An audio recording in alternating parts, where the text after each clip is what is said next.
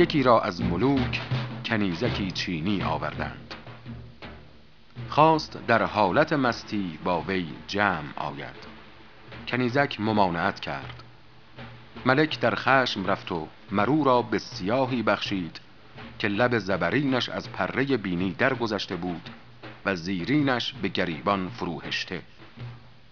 هیکلی که الجن از طلعتش برمیدی.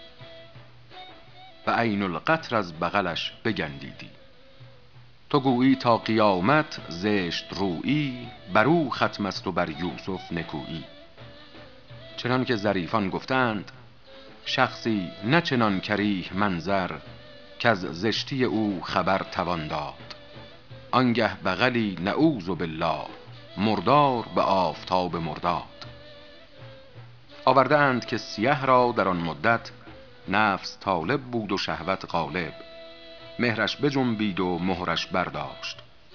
بامدادان که ملک کنیزک را جست و نیافت حکایت بگفتند.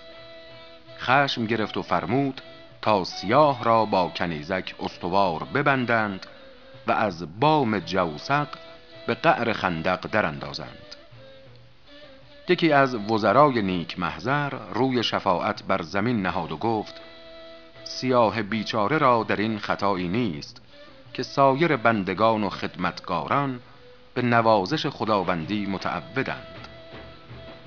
گفت اگر در مفاوضه او شبی تأخیر کردی چه شدی که من او را افزون از قیمت کنیزک دلداری کردمی؟ گفته ای خداوند روی زمین نشنیده ای تشنه سوخته در چشمه روشن چو رسید تو مپندار که از پیل دمان اندیشد. ملحد گرسنه در خانه خالی برخان عقل باور نکند که از رمضان اندیشد.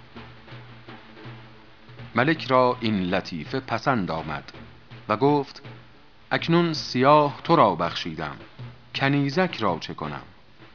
گفت کنیزک سیاه را بخش که نیم خورده او همو را شاید.